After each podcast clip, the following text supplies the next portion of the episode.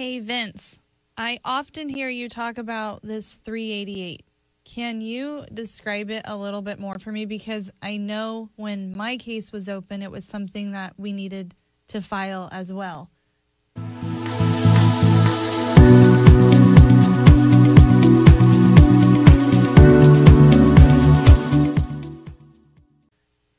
Did we file a 388 in your case? I believe we did. Okay. So um, a 388 is a magic card. It's like a get out of jail free card.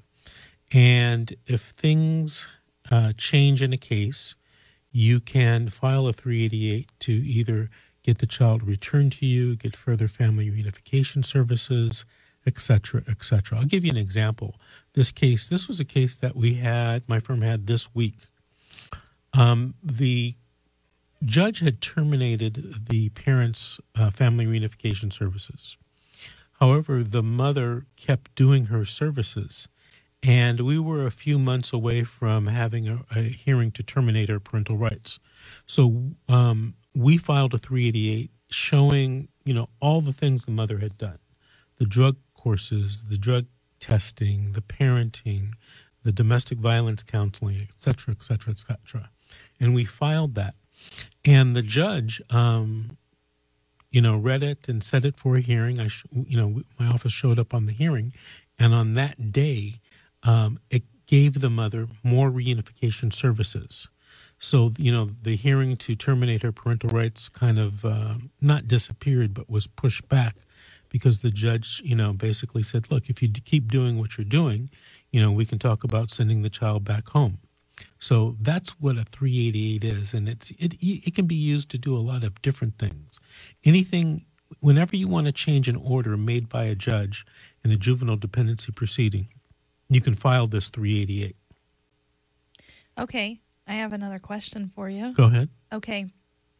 I've heard you talk about how social workers like to diagnose or undiagnose what a doctor uh, would order or prescribe or whatever for a child. I had an interview this week and we discussed a doctor prescribing a medication for a mental, um, I don't want to call it an issue, but diagnosis. And the social worker said they were going to override that prescription and not allow the child to take that medication that was prescribed by the doctor. Is that allowed? You know, unfortunately, it is allowed. I see it happen, but I don't think it's, you know, uh, legal. I don't think it's uh, supported by any facts or law. You know, a lot of times social workers get into this thing about diagnosing people or giving their own uh, medical opinion, which they're probably not qualified to give. So, you know, you're entering in a very dangerous situation when you're going against doctor's orders you know, the social worker, in order to do that, needs to go have a doctor or two uh, recommend that the child be off the medication. I don't believe the social worker has the power to make that recommendation herself. Okay, it's time for another break. Top of the hour. We'll be back with more questions, more stories. This is Vince Davis. The Secret How to Fight Child Protective Services and Win.